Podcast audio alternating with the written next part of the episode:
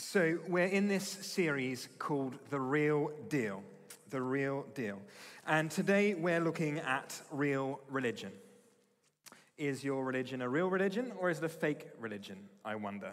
Or perhaps you're looking in at the things of Christianity and you want to know is this a load of nonsense or is this the real McCoy? I mean, after all, you've come here tonight, maybe you're listening online. It'd be nice to know if we're wasting our time this Sunday evening, wouldn't it? And the way we're going to do this is to, in the lead up to Advent, uh, to be tracking with Jesus uh, from Matthew 15 onwards. And what's been happening with Jesus up until this point? Uh, well, Jesus, he's told loads of parables. Uh, his cousin John the Baptist has been beheaded. And even amidst his grief, he shows compassion to others, healing people, feeding the 5,000, uh, walking on water as one does. And then uh, we read in Matthew 15, verse 1, that the Pharisees and teachers of the law come all the way from Jerusalem to Lake Galilee, 100 miles, for a bit of a showdown with Jesus Christ. And things are hotting up, and having traveled all this way, what do they go after with Jesus? We see there in verse 2 it's hand washing. Now, I hope you've all uh, anti backed. Uh, but tonight is not about whether cleanliness is next to godliness. Uh, but the, the, the, religious leaders here, they are concerned with purity. You see, the, the Pharisees, they worried that if you had unclean hands, which touched the food that then you ate, then you became unclean before God. And it's the, it's the theme that we have uh, throughout this passage. How do we get clean with God? And, and this was a tradition of the rabbis. But Jesus replies, he, he, he, says in verse 3, and why do you break the command of God for the sake of your tradition? So, the first thing that we can learn about fake religion is that it is more concerned about following human tradition than obeying God's word. This hand washing tradition isn't actually in the Old Testament. But the, but the Pharisees, they were clearly very concerned that Jesus and his disciples kept this tradition. And what does Jesus say? Not once, but twice. He says in verse 3, And why do you break the command of God for the sake of your tradition? And then in verse 6, Thus you nullify the word of God for the sake of your tradition. And then Jesus, he goes on to give uh, an example of uh, this where people followed a human tradition, uh, when people gave uh, money as a gift devoted to God, and that meant they weren't able to, to look after their aging parents because they didn't have any money uh, left over. So, because they followed the human tradition, they failed to obey God's word of the fifth commandment to, to honor your father and your mother. So, we have fake religion versus real religion. Notice here that Jesus, he reserves a very special grade of criticism uh, for the religious leaders. But for those of us who'd call ourselves followers of Jesus in the room, this is very concerning because the question comes Am I? Am I putting human tradition over and above God's word? When we read these accounts of Jesus interacting with people in the Bible, we never place ourselves in the position of the Pharisees, do we? I wonder, do we uh, put our hands up in the air and wave them around like we really do care? And uh, then we go and live in a way that does not honor the Word of God. Singing songs about spreading the gospel on a Sunday, but then on Monday, it's more like spreading gossip rather than the gospel. Well, I recently led a, a, a church service uh, where we had Holy Communion, and I preached my little heart out on being filled with the Holy Spirit. And then at the end of the service, uh, someone right in front of me to their friend said, Hey, let's go and get drunk sometime soon. Actually, they didn't say drunk, they, they used a different word for drunk. But it wasn't the infilling that I was preaching about. Communion wafer eaten, words read beautifully off the page. Beautifully, box ticked. And these rules, they, they give an illusion of purity, but they get in the way of relationship with Jesus Christ, which is, is what the Word of God is, is all about. The religious, the religious spirit hates relationship. Bono uh, of U2 fame, as, as opposed to the other Bono, uh, he, he once said in an interview, I often wonder if religion is the enemy of God. It's almost like religion is what happens when the Spirit has left the building. God's Spirit moves through us and the world at a pace that can never be constricted by any one religious paradigm. I wonder do we try to contain, constrict God to a particular paradigm, to a particular tradition? The key here is asking what has authority in my life? What has authority in my life? Now, over the, the centuries in, in different church traditions, including our own traditions, uh, people have tried to explain this by referring to a three legged stool. And you've got the, the three different legs. Uh, one is scripture, one is reason, so that's your thinking, and then uh, one is tradition. Now, uh, the, the thought goes that you need each of the legs to be equal, perfectly equal, in order for you to not fall over if you sit on the stool. But it's a problem. It's a problem, isn't it, if, if one of these legs is rotten, or if two of these legs are rotten. If, say, for instance, uh, our thinking is rotten, as sometimes Jesus says that it is, or if our tradition is rotten, as sometimes Jesus says that it is. I want the weight of my life to be sat on something that is able to support me, something that can be secure. Now, John Wesley, he uh, developed the, the, the, stool, and uh, someone later put this together, um, but it, it reflected uh, Wesley's teaching, snappily called the, the Wesleyan quadrilateral. And uh, what, what, what Wesley did is he actually uh, added a fourth component, experience, because he claimed that uh, the reality of, of, of what God has done for us should be lived out and experienced in our everyday life.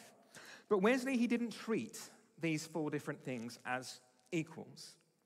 First and foremost, he said, came the authority of Scripture. If you put it another way, all these different areas scripture, tradition, reason, and experience they should all be working together to be like an orchestra, like instruments in an orchestra making a beautiful sound. But Scripture needs to be the conductor in this particular orchestra.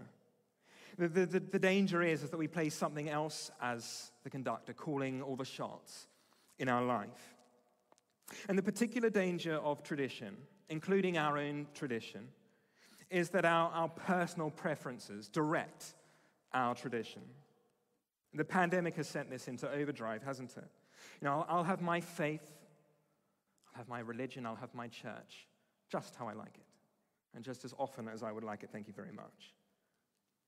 And so instead of being formed and developed by the Word of God, we get formed by the, the diminishing returns of our, our own pride. And all the while, we think we're doing okay. And in our delusion, we, we create a subculture where, where things uh, creep in ways of doing things. And maybe it's, it's coming to church, coming to Connect Group. We know how to talk the talk, but are we walking with Jesus? Perhaps we're happy to come along and to study the Bible, but are we letting the Bible study our lives? Perhaps it's leaving church and saying, I love the worship, as you will do so tonight.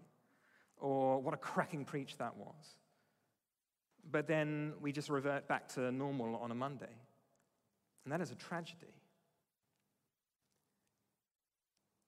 William Wilberforce, our forebear of this church, in his book on uh, real Christianity as opposed to fake Christianity, he wrote about how this world might be changed if the, the way that we lived our lives was predominantly based on the Bible rather than cultural Christianity.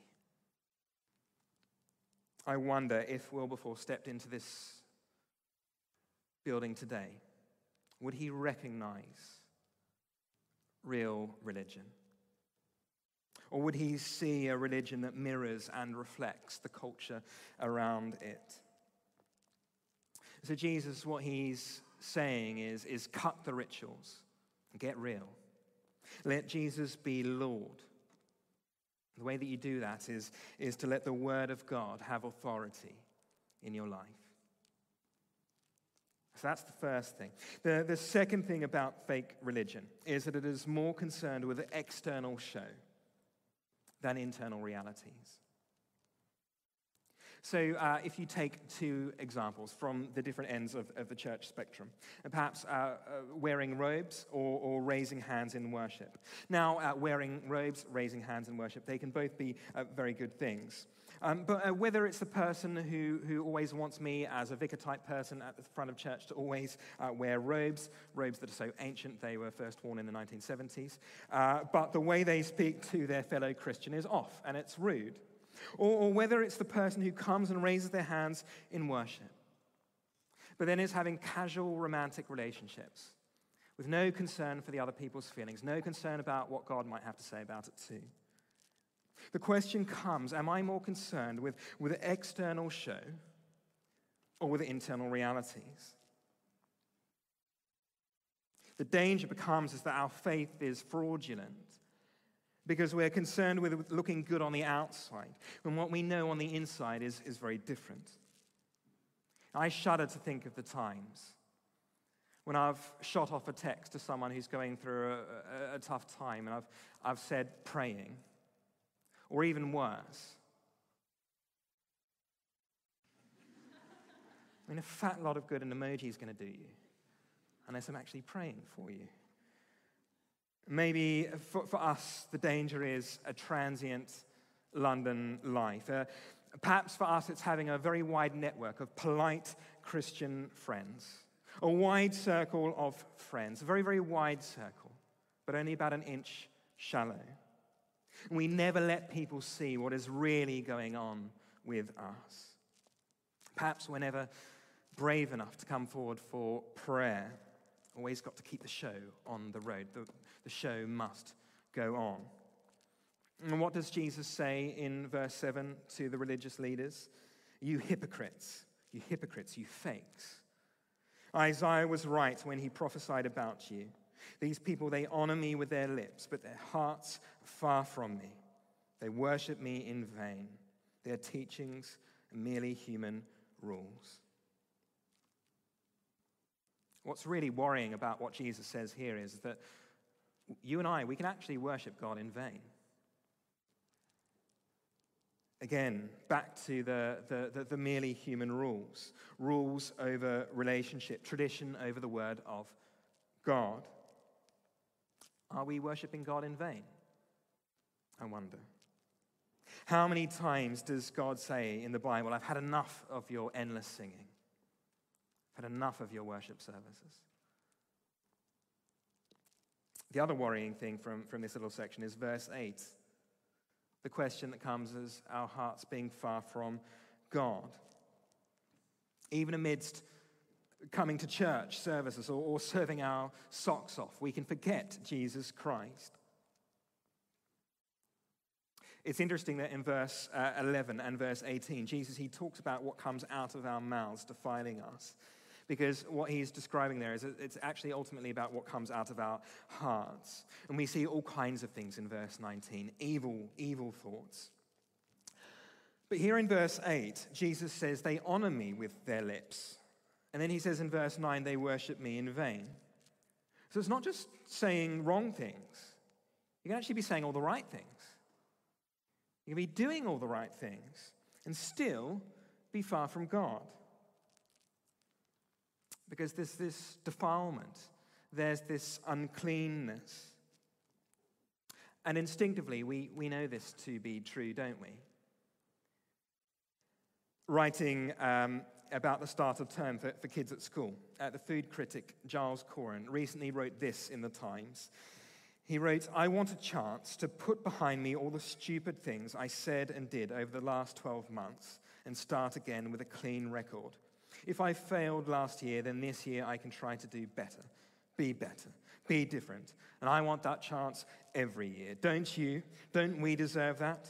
So why do only kids get it? And he ends the article with this Just give me a clean slate once more, and I swear I will get it right this time. So, how do we get that clean slate? Because it's not just the things that we say it's not just the things we do, is it? Jesus shows us that those things are just the tip of the iceberg. It runs much, much deeper than that. it runs to our thought life, and it runs all the way to our hearts. Writing in the, in the Sunday Times magazine recently, Dolly Alderton, sage to, to young women everywhere, she wrote this about how to deal with getting over a breakup. Here's my tip. Every night before I go to sleep, I close my eyes and pray, never being sure who to the universe, a higher power, Aretha Franklin, whoever, for the people that I love. And then I think of the people who have caused me upset, and I pray for them too. I send good wishes to old enemies. Or take Chris Martin of Coldplay recently uh, chatting with Rob Brydon in a podcast. He said, I mean, I think most humans I know, our head fills with a lot of nonsense. It feels like every human is slightly at war with themselves. But there's a voice in most of us that says, You're a real so and so. I do a thing that I know a lot of authors do this, where you write for, for 12 minutes everything that's on your mind and then burn it or flush it away. I think, particularly in Britain, we weren't really told how to safely get rid of those things that have been pestering you all day, or the meanness, or the rage of them, or the fear, whatever it might be, that thing. I think personally uh, at HTC, our, our health and safety officer may be concerned if I tried to burn away all my sins. But just as Chris Martin says, for, for, for, many people, the way they process this stuff is to go to Twitter. Just like we see in verse 12, the disciples, they're saying to Jesus, Can't you see the Pharisees are offended? That's true today, isn't it? Everyone's offended. Everyone's offended today. It's not only is it not particularly mature, but being offended is a surefire way to, to harden and harden and harden your heart. But, but Chris Martin, he's right, of course. He's, he's right that there's so much within us that shouldn't be there. Whether it's the fear, the worry, the, or the meanness or the rage. And we see all that stuff. It spills out onto Twitter, it spills out onto the roads. And even as it spills out of our lives, at the very same time, it has its way of working its way deep, deep, deep into our bones. What does Jesus say in verse 19? Our, our thoughts are like murder, adultery, sexual immorality, theft, false testimony, slander. We've all had rotten thoughts, and these things defile us. And the truth is, is that none of us have got this sorted. You and I, we're just like Giles Coren. We're just like Dolly Alderton. We are just like Chris Martin. And we're all looking for a way to purge ourselves, to cleanse ourselves. There's a load of junk. We all need a way to deal with it. Now, burn it, flush it away, pray to Aretha Franklin, send people good wishes in your dreams. But those things will not pay the price of your sin and my sin. Those things will not see the power of those things broken in our lives and will not give us the freedom and the riches of the abundance that Rima spoke about earlier in our service. You and I, we have a problem. We have a problem that needs a radical solution. So beware. Be, beware of fake religion too you know, external solutions to internal problems.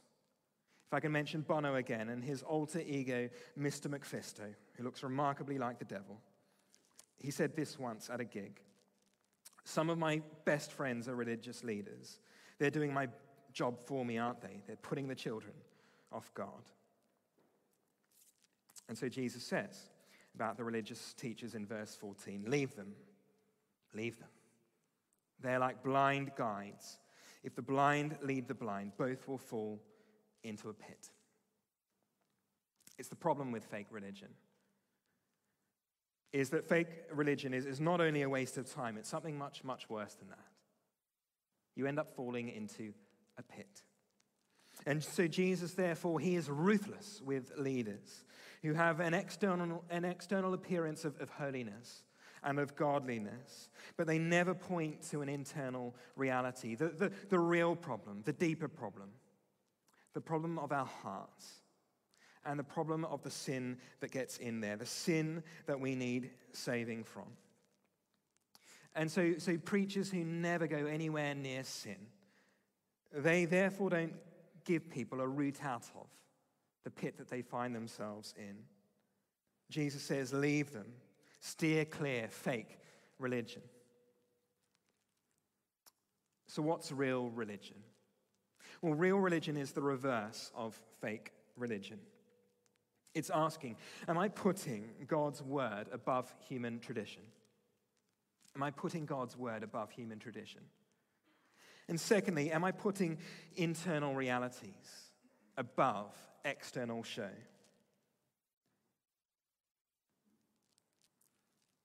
And that's why, that's why in verse 10, Jesus, uh, he calls the crowd to him and he says, Listen, listen and understand. And he goes on to, to speak about our hearts. Because what comes out of our, our hearts is too big for any human response to fix. What can wash away my sin? Nothing but the blood of Jesus. And You can fill your diary, you can fill your week with, with Christianity at HTC if that's what you really want. Got lots on, lots to do, lots of different ways in which you can serve. You can fill your week, but it will be useless to you unless you fill your heart with Jesus Christ. Unless you open yourself up and empty yourself of the sin and receive Jesus' forgiveness for you, you receive Jesus' presence in your life by his Holy Spirit. Be filled with his power. But only you can do this. William Wilberforce, in that same book on real religion, he, he, he wrote about how it really makes no sense at all to call yourself a Christian if you happen to uh, forget Jesus, if you don't cling to Jesus. The danger with religion is whatever particular religion, garden variety we go for, is that, that we treat it a bit like a good luck charm. And Jesus, He is not a good luck charm, He is the Lord. And you and I, we have the choice to, to let Jesus be Lord in our lives, to have authority in our lives. Wilberforce wrote about how God, he, he, he wants to write his name on our hearts, on your heart and my heart, so powerfully that it creates within us a profound experience of his peace and of his freedom, and a heart that is filled with wonder and awe and worship. And so Jesus, he, he turns to the crowd and he turns to you and me. And he says, Listen and understand. I want you to get this. This is not a trick. You can trust me. I am not a blind guide. I know where I am taking you. I have been through death. I can get you through death and into resurrection life beginning tonight. Because I've paid the price for all your uncleanness, all the secret sins, all the 2 a.m. thoughts, all the things you'd be too ashamed to ever admit. Jesus says, I have lived the perfect life, the undefiled life for you. I have entered that pit for you. I have paid the price for your sins on the cross and you can know fullness of life, free from all those things that eat away from you. I have turned to you. Will you turn to me? Will you turn away from the junk, the sin, the fakery, the smoke and mirrors? And will you turn to me?